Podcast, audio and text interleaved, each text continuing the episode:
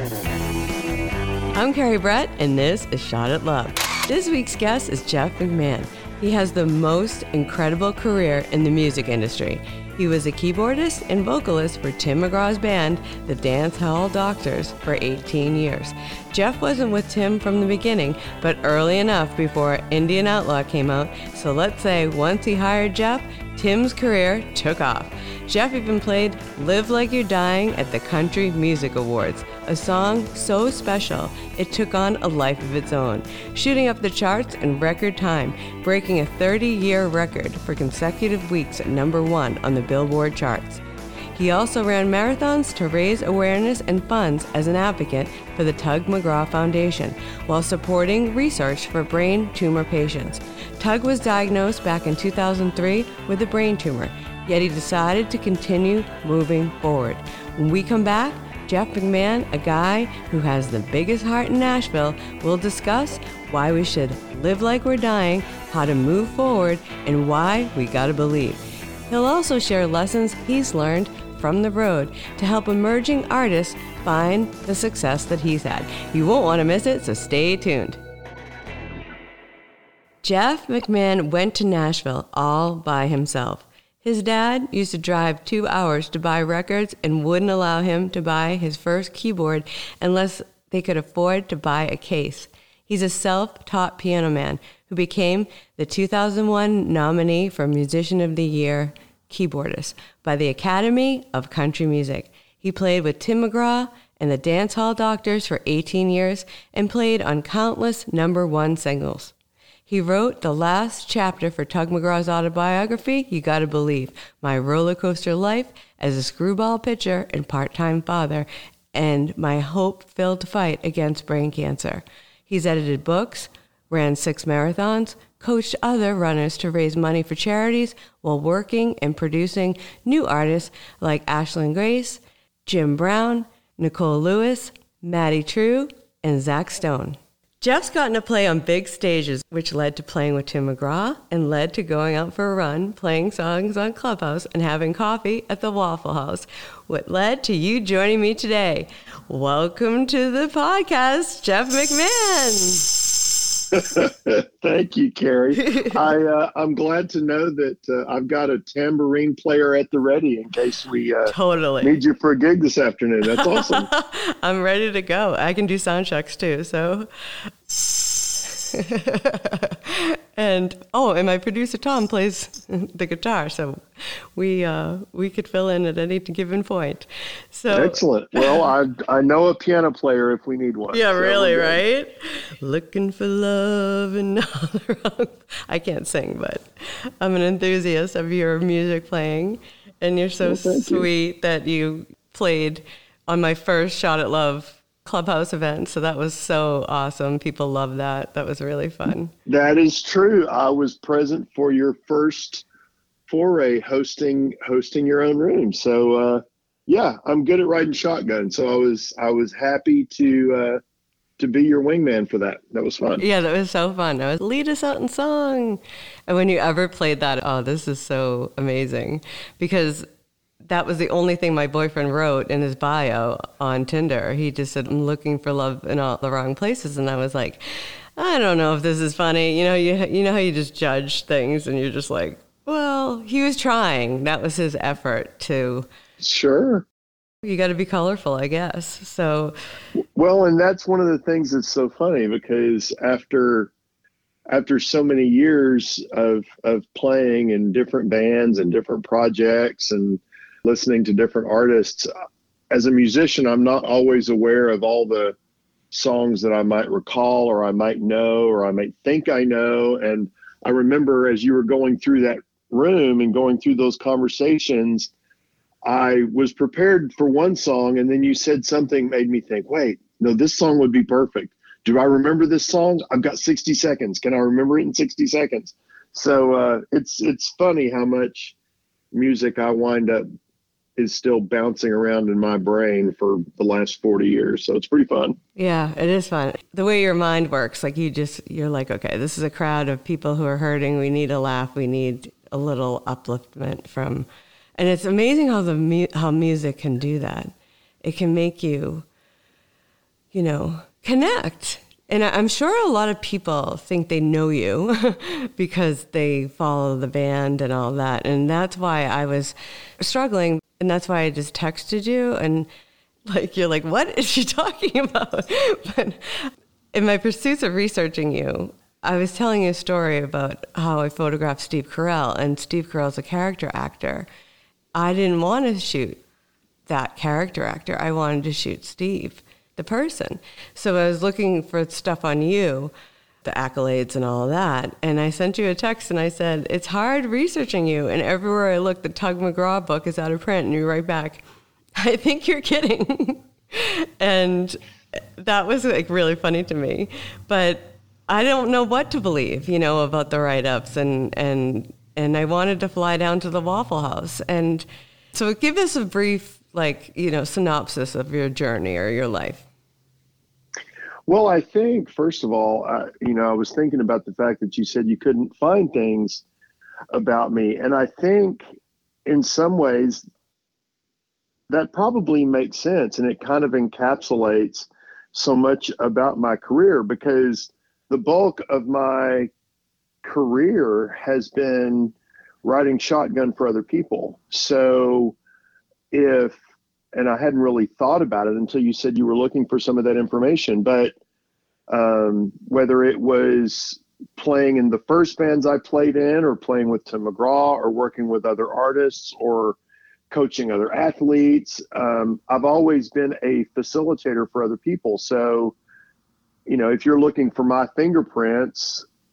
you know, Tim McGraw is where you would look. If you were looking for a project that I might have recorded on recently. You might be looking for Maddye Trew or Ashlyn Grayce or Jim Brown, you know, these these other things. So I guess it makes sense that since I'm kind of the man behind the curtain on a lot of other projects, it it probably makes sense that you can't find some things on me. But um, yeah, I guess just a, a, a quick rundown. I began playing piano as a kid grew up playing in every musical environment I had available to me uh, in small town Texas. If it was choir programs or playing piano for stage bands or doing high school musicals, um, started writing some things on my own for fun in high school. Never dreamed of playing music for a living. Went to college, sang with my college roommates in barbershop quartets and doo wop groups and rock bands and country bars and doing everything that was available to us there again for fun. Never thinking about doing it for a career. Graduated with a degree in telecommunications and film.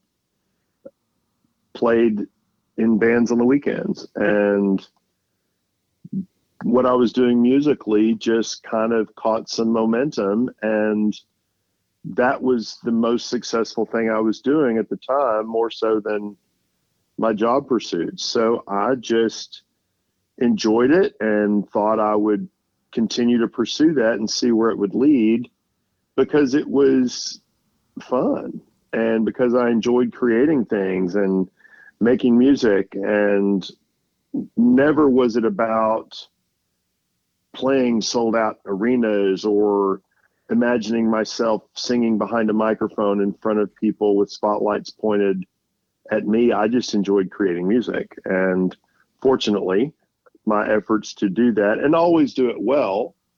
Uh, it, it, wasn't fun to phone it in. It was fun to try to do it well, and doing it well created some other opportunities. So ultimately, I played for uh, 18 years with Tim McGraw and learned a lot about the business and learned enough that I was able to take a lot of those skills and my degree and some other knowledge. And now I get to still play on other people's projects and do a few things on my own, but kind of take all those tools and see if I can't help some other people realize some of their aspirations um, with some of the tips and tricks I've picked up along the way. So uh, yeah, still making it and helping other people make it and enjoying it still.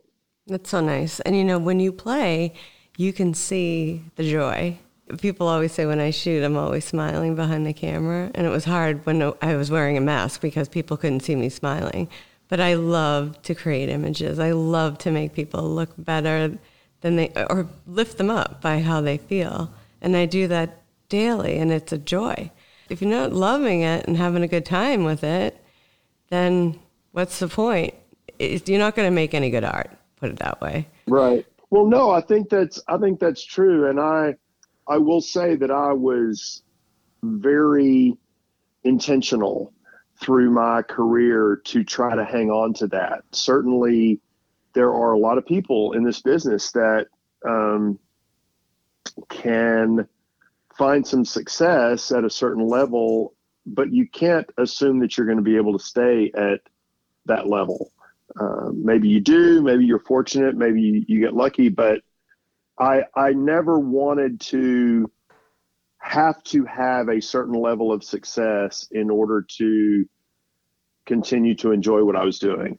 Um, in college, I played three hours a day for my college friends uh, over lunch. We would have sing-alongs and and things of that nature, and I wanted to hang on to that. And fortunately, I've I've been pretty successful at that. Um, we had a lot of success when I was with McGraw, and and yeah, it's great that I was able to play on some songs that you know were nominated for awards and won a Grammy, and the song did, but I played on it, so I'm I'm going to take a little bit of ownership of that. Yep, um, you should. But at the same time, uh, you know, I get to work on on a new song with a you know, a girl like Maddye Trew, who's a brand new artist here in Nashville that's trying to get started, and to see how excited she is just to know that her first song is about to go on Spotify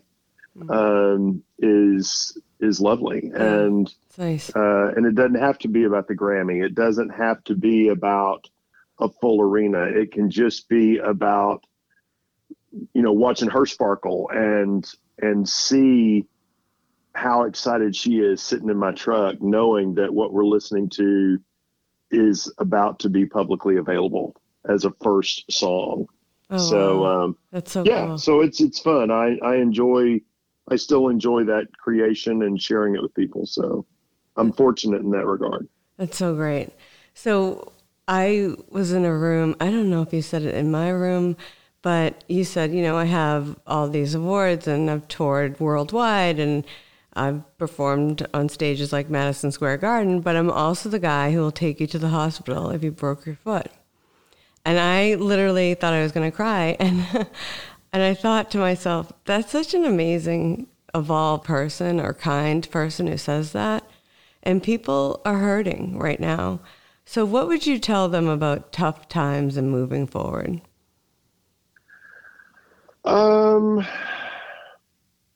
tough times and moving forward. Well, you know, one of the things that that I have done, um, first of all, I worked really hard to stay grounded through all the successes, but also successes don't come without failures. I mean, the reason I was available to work with Tim McGraw and and have those opportunities is because I pursued other opportunities and wasn't hired and was turned down and and was you know disregarded in other ways. Um, so I don't rely on on all of that success. I I definitely worked very hard ever since I was in college to retain the friends that I had in college. You have to remember that when I first started, on tour, we did not yet have cell phones. We did not have laptops. It was not easy to keep in touch with people. We were still using phone booths and carrying rolls of quarters in order to make phone calls. And I worked very hard to hang on to those friends because I did not want to get sucked down the rabbit hole of people grabbing a hold of me because they perceived us as successful or because they wanted not to get to know me, but because they wanted to be closer to a piece of something else, and I was just a conduit for that. Um, and now it's a lot easier to keep in touch with people, but they still can want a piece of you because they want a piece of what you're doing, and it's not because they value you. So I've worked very hard to maintain my friendships that existed before a career happened, and and honestly, I, I, I think I said this to you, but you know, one of the things that I put in my bio for Clubhouse is that um, is that I, there's a statement on my, on my bio that says, "I know all the locals at my Waffle House, and sometimes I pour coffee." All right, I haven't looked, I haven't looked at your bio. I just listen to what yeah. you have to say. Like you can't research every. There's so much information. That is true. I paint the scene and I, I pick up details that most may not because I I'm looking and researching because I'm like, oh, if I could just photograph you in that Waffle House. I heard somewhere someone said like country music is like the best place to tell a story. And I thought that was so interesting because I tell a story with my lens and my camera, and I tell a story on the microphone. And I want you to tell the story since it was your birthday. Happy birthday. And happy birthday. Well, thank you. Thank you. What happened ago, at the yeah. What happened at the Waffle House recently?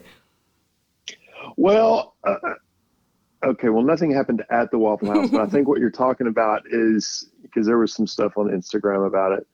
Um, I have a Waffle House that's about a half a mile from my house, and um, so I'll I will bop in there and, and have breakfast on a regular basis. And a lot of times, even if I'm meeting a new artist for a, a business conversation, I will have them meet me at the Waffle House because I think it's going to be more kind of reassuring for them to know kind of who I am, to maybe have a greater sense of trust if they have not met me before.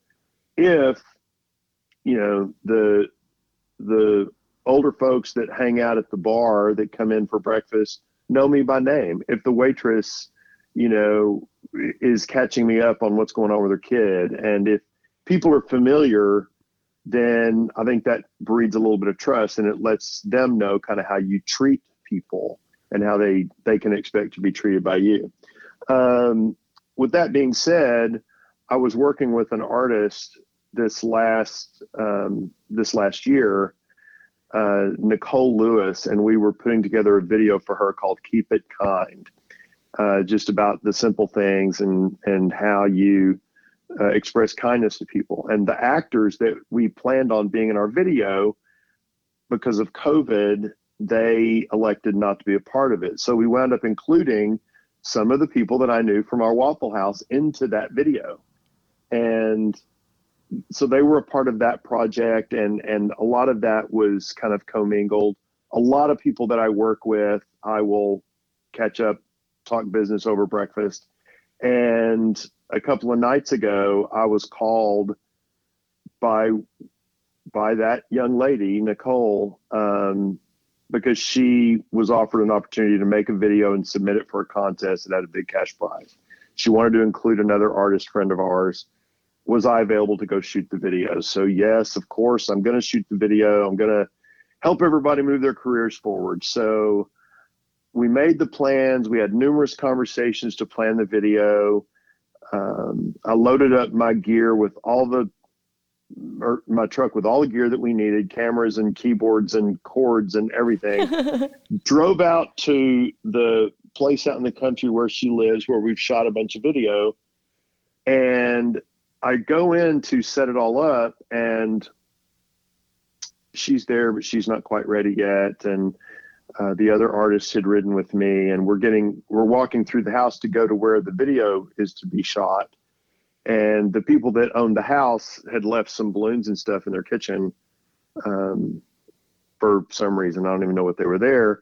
And the next thing I know, everybody jumps out of every corner of the kitchen, and it's it's a surprise hamburger grill cake surprise party for me for my birthday with all of those artists, and, uh. and it even included some of the people from the Waffle House that I see regularly that were in the video, and I, I just totally, totally caught me off guard. The level of duplicity and deceit that these people went through to uh, to create this birthday thing. It's I told him it's it's almost like watching Ocean's Eleven. They they had to be so interactive and connected in order to pull this off. But in truth, I don't know that I would ever have expected somebody to do something like that. So it was uh, it was really terrific and it was really fun and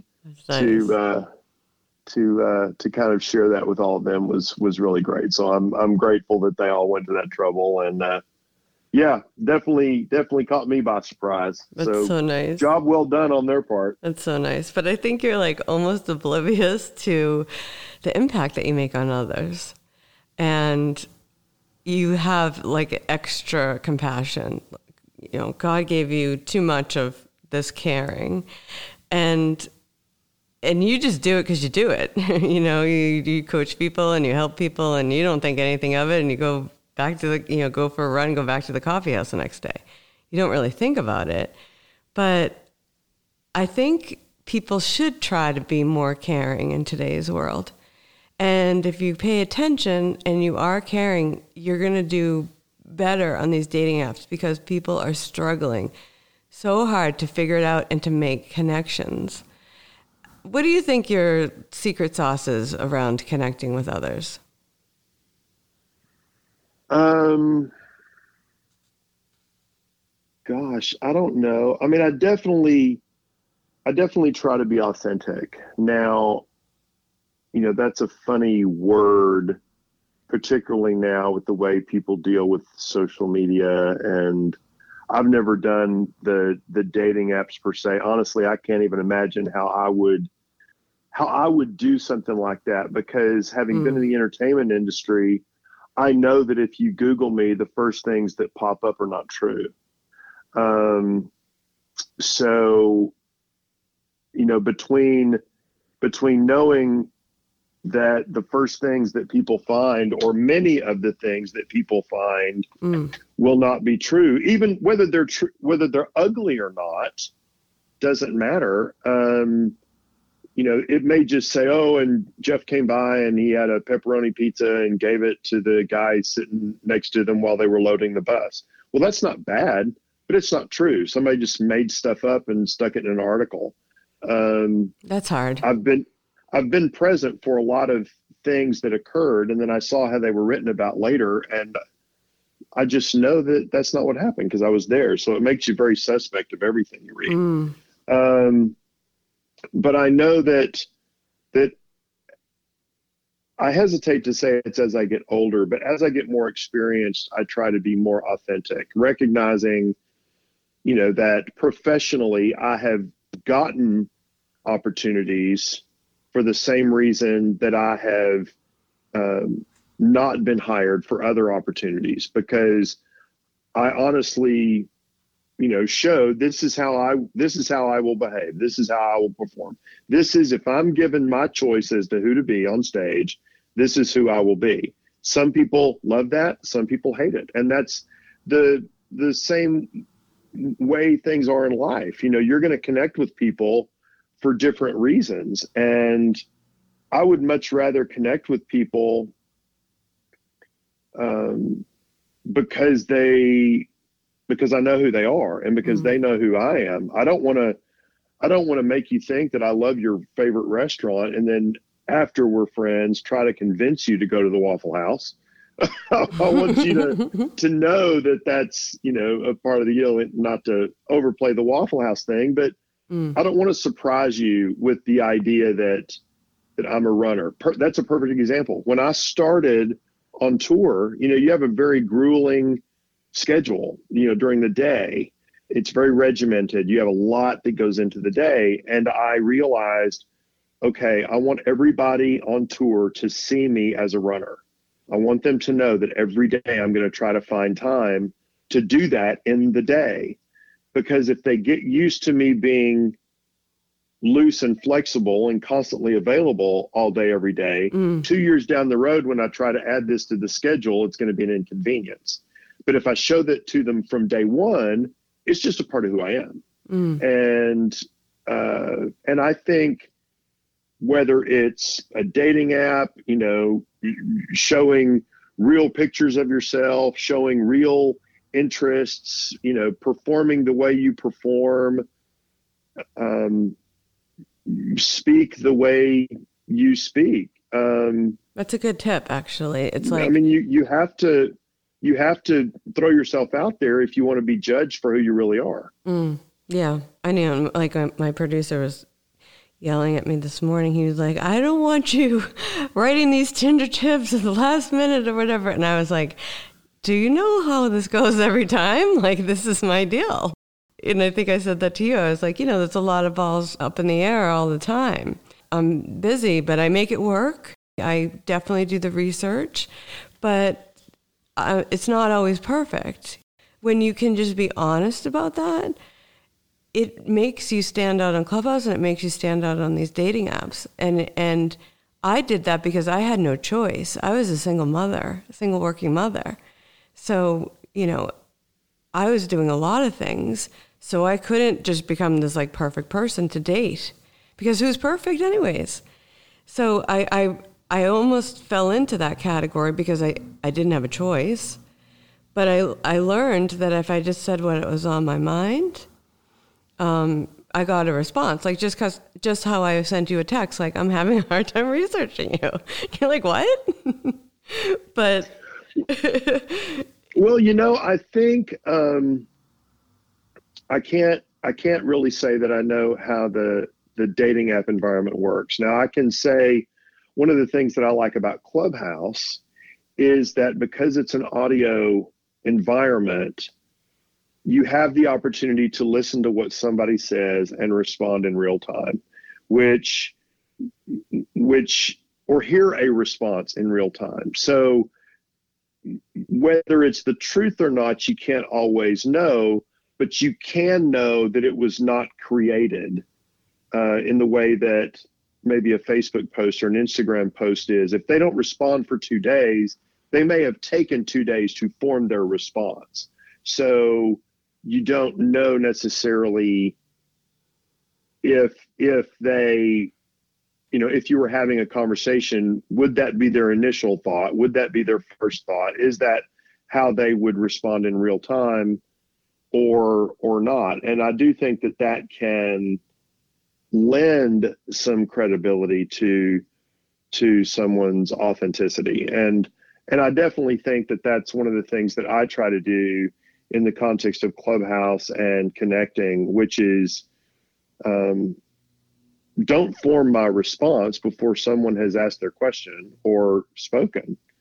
Um, I mean, that's it's no different than when you I was in your room and you were, you know, discussing relationships and how people were connecting through those dating environments. I chose the song looking for love in all the wrong places as a response to something you were saying in real time um, i have been in a room where someone was maybe nervous to speak and they had come up for the first time and they were afraid of not being welcome and while they were talking i looked up on their bio and maybe saw that they were from kansas city and someone said, "Hey Jeff, we're going to reset the room. Can you, you know, you want to play a song?" So I played Kansas City as a way to kind of smooth out, you know, their anxiety and say, "Hey, well, you know, first time here. Well, we're glad you're here. So this is for you. Here's Kansas City." That's so nice. Um, That's so nice. I mean, and and if you're, it, just as a way to connect, you know. Yeah, well, that's the thing about you is you pay attention, and I think that's another tip. It's like people are so rushed and so distracted and so in their head. But if you can find these little details about people, oh, Jeff, I want to fly down and meet you at the Waffle House, or you sent me a, a coffee cup from the Waffle House. That was like really funny to me. Or you'll send like a, a video. You were like, hi, Carrie, Was that your first room? if it was, you did a good job. You know, I think we all need encouragement and we're all trying to figure it out. If you're joining a dating app, that's the first time you've done anything. So you're not going to be very good at it. It's just like you're not going to be very good at Clubhouse. But because you put yourself out there and played that song, Kansas City, that was so kind. But that impact, like, look, it's living on my podcast. That's pretty cool. This episode of Shot at Love is brought to you by Akal Chai Rum. Akal Chai Rum is the world's first botanical rum, recognized by the government of Trinidad and Tobago as having the first new production process for rum in over a century. Akal Chai Rum is an officially protected trade secret, only the second such protected process in the Caribbean since the famed Angostura bitters by Don Carlos Siegert in the 1870s. Akal Chai Rum is available in 44 U.S. states on chairum.com, also available in the Republic of Ireland on stuffyouneed.com Try some today. I think that's one of the things that um, being a musician, um, so many people think that being a musician is about the music you play and and what you send out to people. And I find that a big part of being a musician, and I think that applies to connecting in, in the context of what you're talking about, is also being able to listen. You know, if I want to play the right thing, the best way for me to make, I think, a good choice as to what to play is to listen to what I'm adding to, what conversation, what song, what combination of other instruments am I adding to? Listen to what's going on so I know what contribution to make.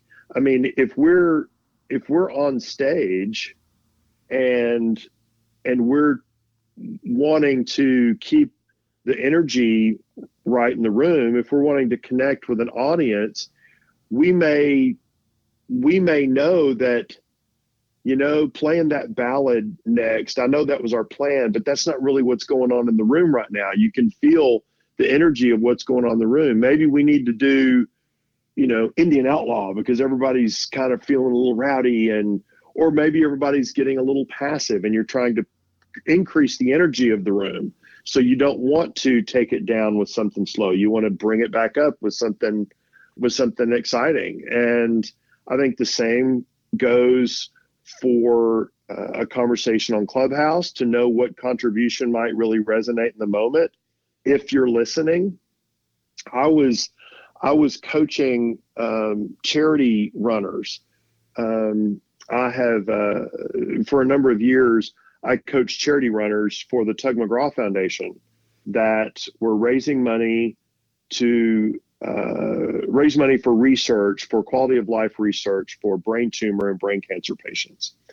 And I remember a specific young lady that was running the New York City Marathon in order to uh, honor her fiance who had passed away of a brain tumor. Mm. And uh, now I'm not a the coach that puts you on the the podium for winning anything, but I can get you across the finish line. I can teach you how to grind through it and keep it going and you know and get to the end. Mm. And we were you know, she was coming back from an injury. She'd gotten injured in September. The the marathon was going to be in November. Was in November, and you know, cut to the end, she did finish uh, and honored her fiance who had passed away in that regard. But um, there was a story where you know talking about listening, you know, and how she was listening, and and she told us this story, and and we used it as a way to support her, but she was talking to her trainer and she said, Well, I'm, I'm going to run this marathon. I have to run it because Jimmy wanted me to run it, you know, for him because he couldn't run it. And her trainer said, That's not why he wanted you to run this race. Do you not know why he wanted you to run this race? And she said, Well, I thought that was why. And he said, No.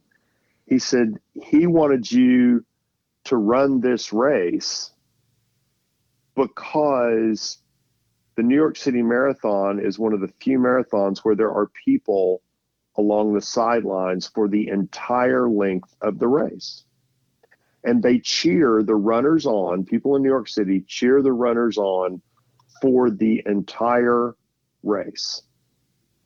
And he wanted you to run this race as opposed to another race because he wanted you to have a 26.2 mile standing ovation Hmm. for how you treated him and how you loved him. Oh wow, that's so beautiful. and and the the reason that story comes to mind in this conversation is because there is is so much value to be had for knowing how to contribute to people Hmm. whether it's with a song or with encouragement or with support or helping to understand what's important if you just listen to what's going on around you and um, I make better musical choices by listening. I would hope to give better advice if I'm listening. Um, I I maybe won't be completely caught off guard with a surprise party if I'm paying attention. if I'm listening to those people, but um, I just think I think that helps us connect better um, to an audience, to a spouse, to a partner, Mm. to a coach, to a roommate, to the guy that we don't know. Um, you know, having coffee at the end of the Waffle House, at the end of the bar. Um, you know, if we stop talking and listen, we've got a better chance of, of connecting.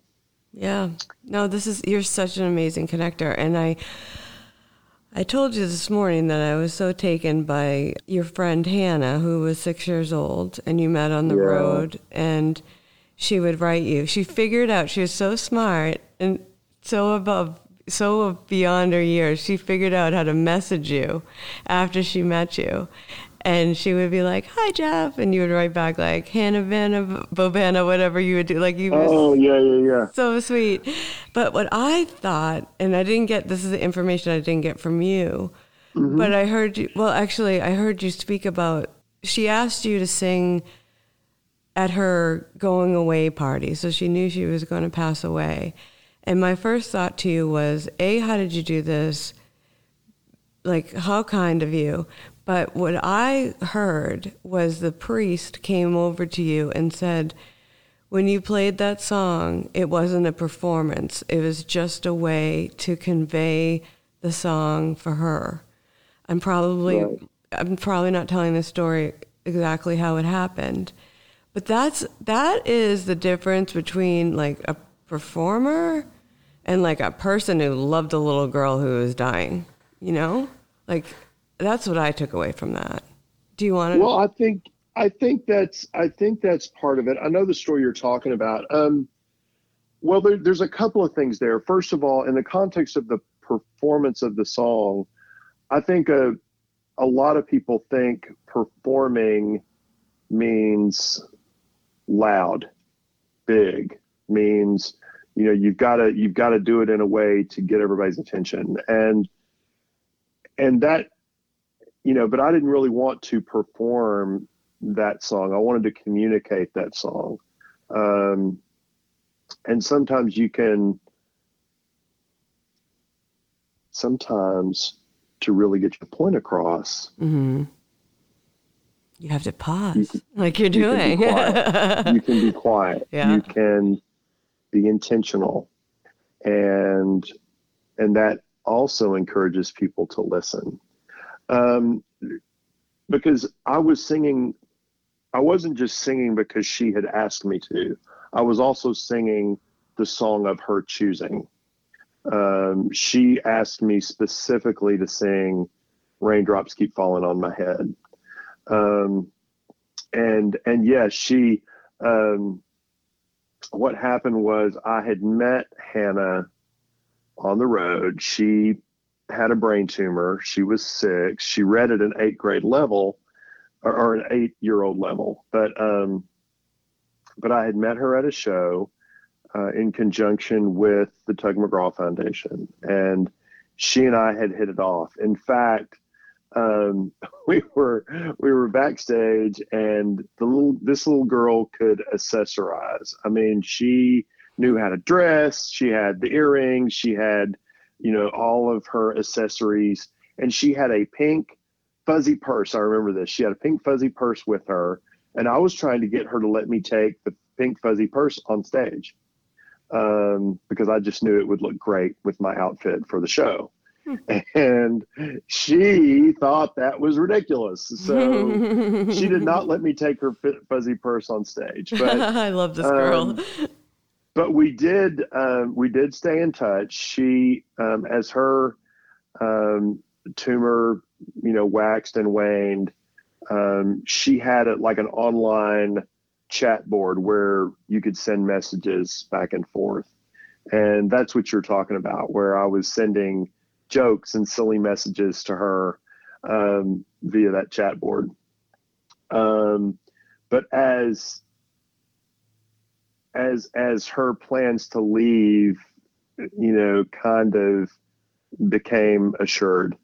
Uh, yeah, she she planned her own going away party, which was uh, to be her funeral, uh, as she was going to take her um, pink transporter to her new school that was in heaven.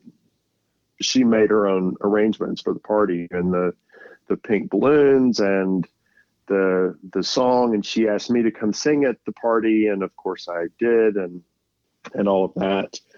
So I'd forgotten about this part of the story. I sent her a note that said, um, Dear Hannah, I was watching TV the other night and I saw a ballet on television.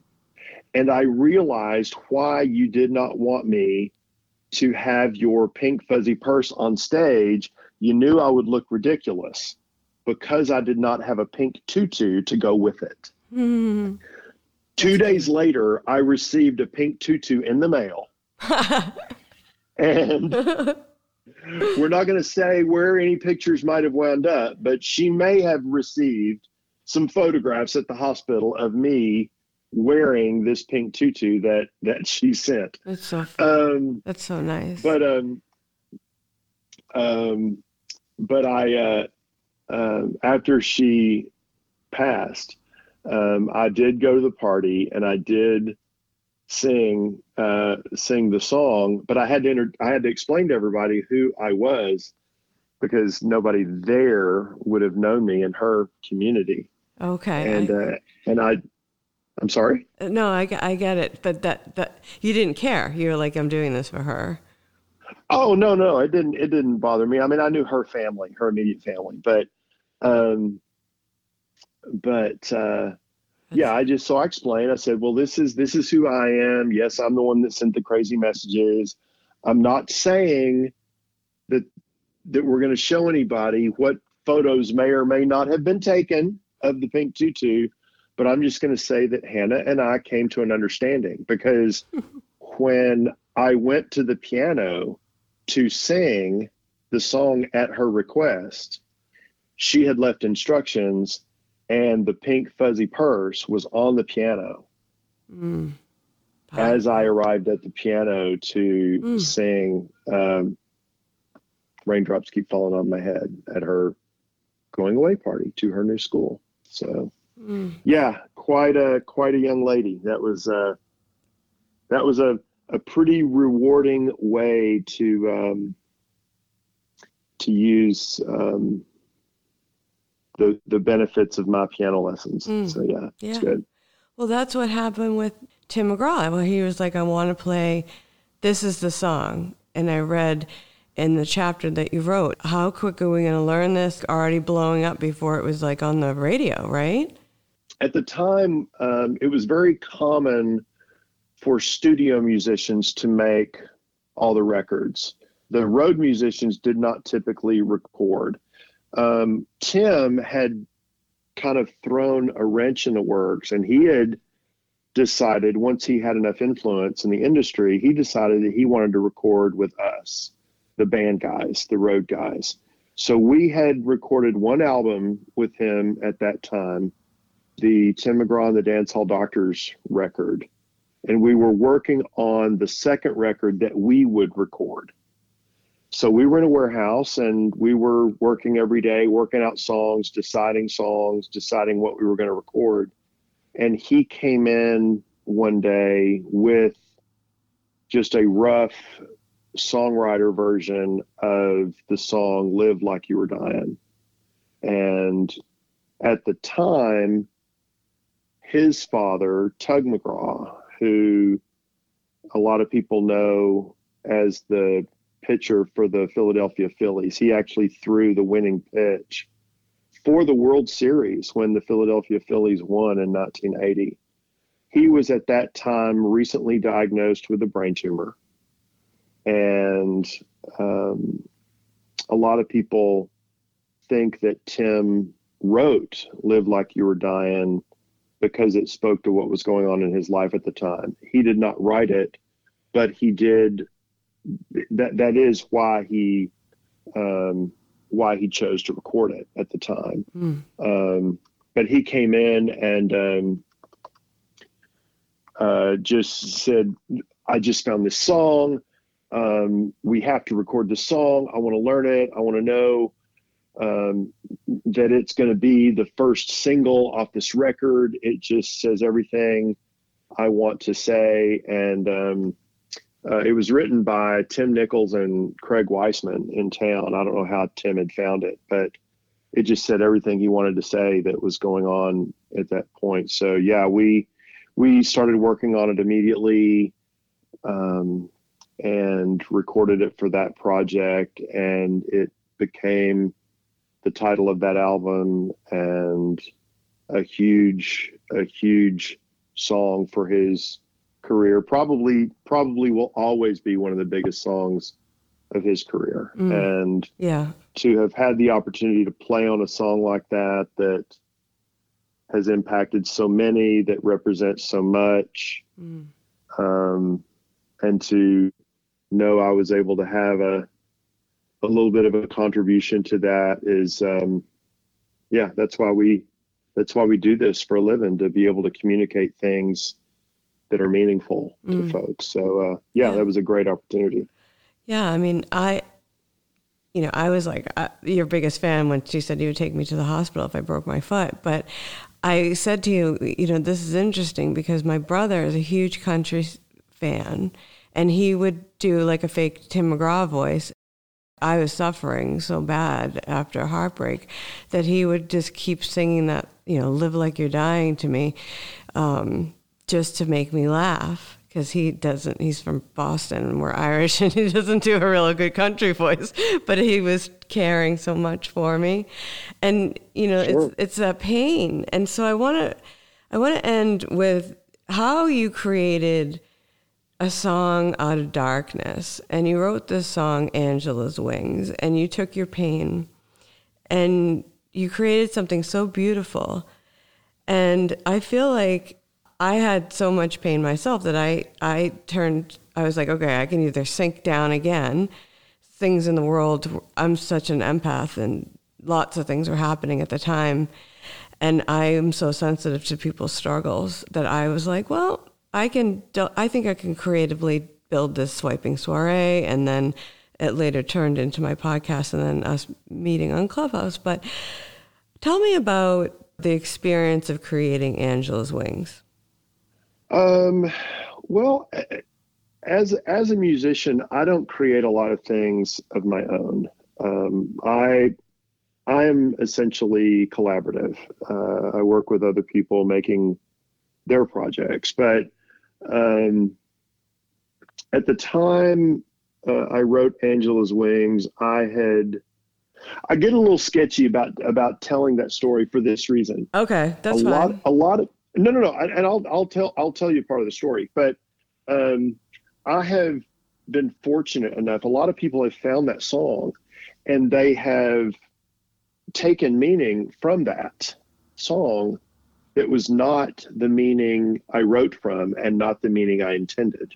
Okay. And because of that, I I get really wary of trying to paint the picture for people because then they won't be able to paint the picture for themselves that they have drawn mm. some sort of solace or inspiration from. I recorded the song. It was it was really kind of a creative exercise. I recorded three or four songs at the same time, and with uh, being in kind of a very empty place, um, participating in making some music was just a, a very healthy way to vent some energy and some emotion and, and channel a lot of stuff into three or four songs, that being one of them. And so we recorded those songs, um, Angela's Wings, as well as a couple of others with with some of my bandmates. And honestly, I never really had the intention to to share them. Uh, I just wanted to make them. I just wanted to create it. Um, and um, so I created the songs, and then I played all of them for a friend of mine uh, named Glenn Schweitzer, who's a very talented and successful videographer, documentary filmmaker, and he really connected uh, with Angela's Wings for, for, different reasons than I wrote it. But he wanted to work with me and make a video performance of it. So that creative exercise continued from the musical side of it now into the video filmmaking side of it. So we did that and we created that and we shared that and he posted that on his film site. And I remember when he reached out to me and it was it was some years after we'd even made that because um, I think we made it nine or ten years ago maybe. And um, and a, a woman had reached out to him because she had found him and then found the song and was just insistent that she had to find the song because she had lost her sister the day before mm. she had found that song whose name was Angela. Mm. And she was trying to get a hold of the song and I had never made it available for distribution. It wasn't on Spotify. It wasn't anything like that. I mean, it's kind of interesting how it's kind of getting a little attention now. So I may end up having to do that. But that's cool. Um, but she um, she was looking for it, so um, I just reached out to her directly and sent it to her. Um, that's nice. Just because you know whatever she drew from it was not what I intended but if it's if it's what cures in some way you know some pain or anxiety or you know helps her find some sort of peace or resolution you know here it is you know so nice. um that was kind of the journey of of that song and i'm just glad that wherever it came from for me that you know, that I was still willing to kind of follow that muse and ride that horse and, and let it be created so that it can serve whoever it serves. So, and it found her. So that's nice. That's a win. It's yeah. a win. That's a win. It's a win. We're going to take it.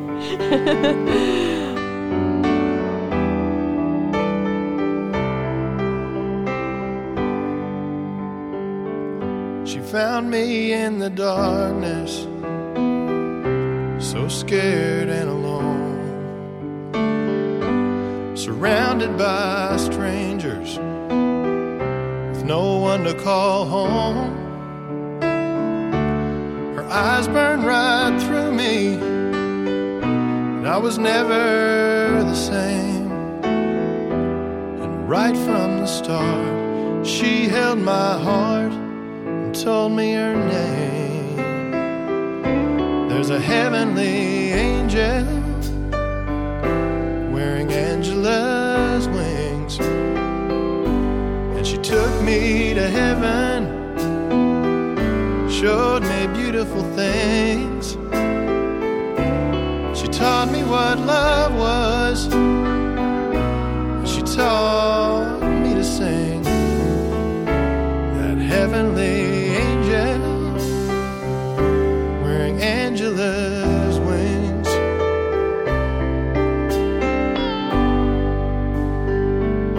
So many small moments, and I treasured them. I'd waited a lifetime for this one woman's call. She made me a believer when I could not believe. For the rest of my life, I could stand in the light and she'd stand by me. There's a heavenly angel wearing Angela's She took me to heaven, showed me beautiful things. She taught me what love was, she taught me to sing. Heavenly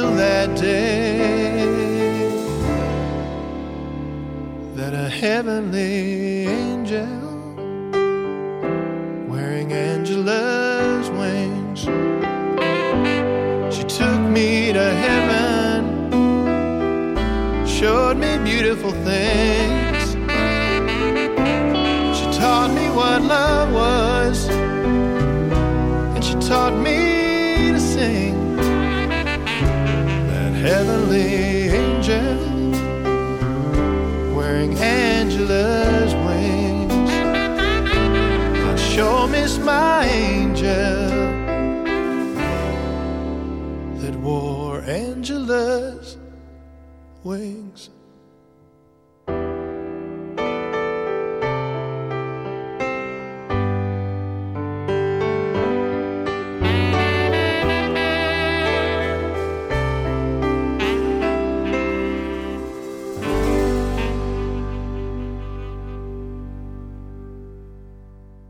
Oh my gosh. So you are heavenly angel wearing God's wings to me, honestly, Jeff.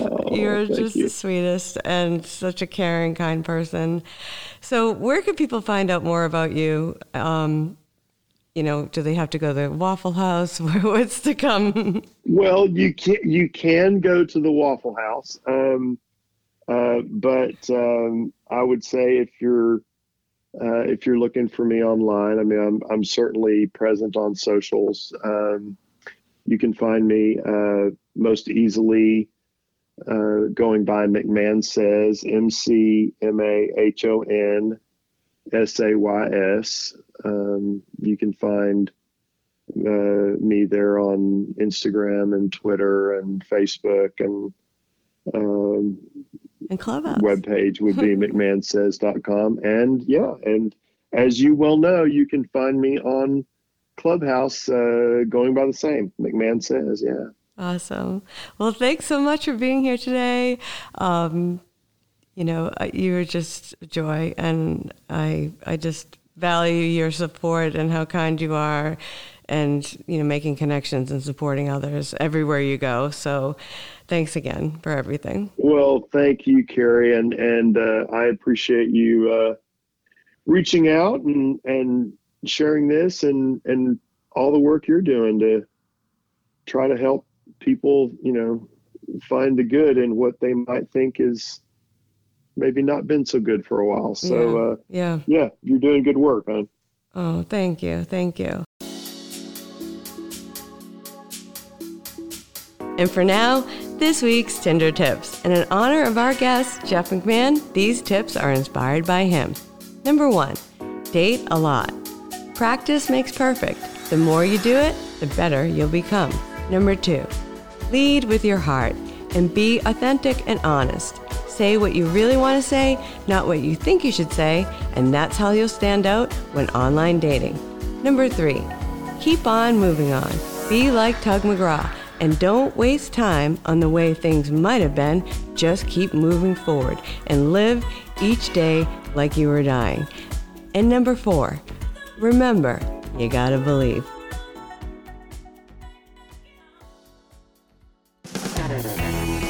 I hope you found some of my tips helpful this week.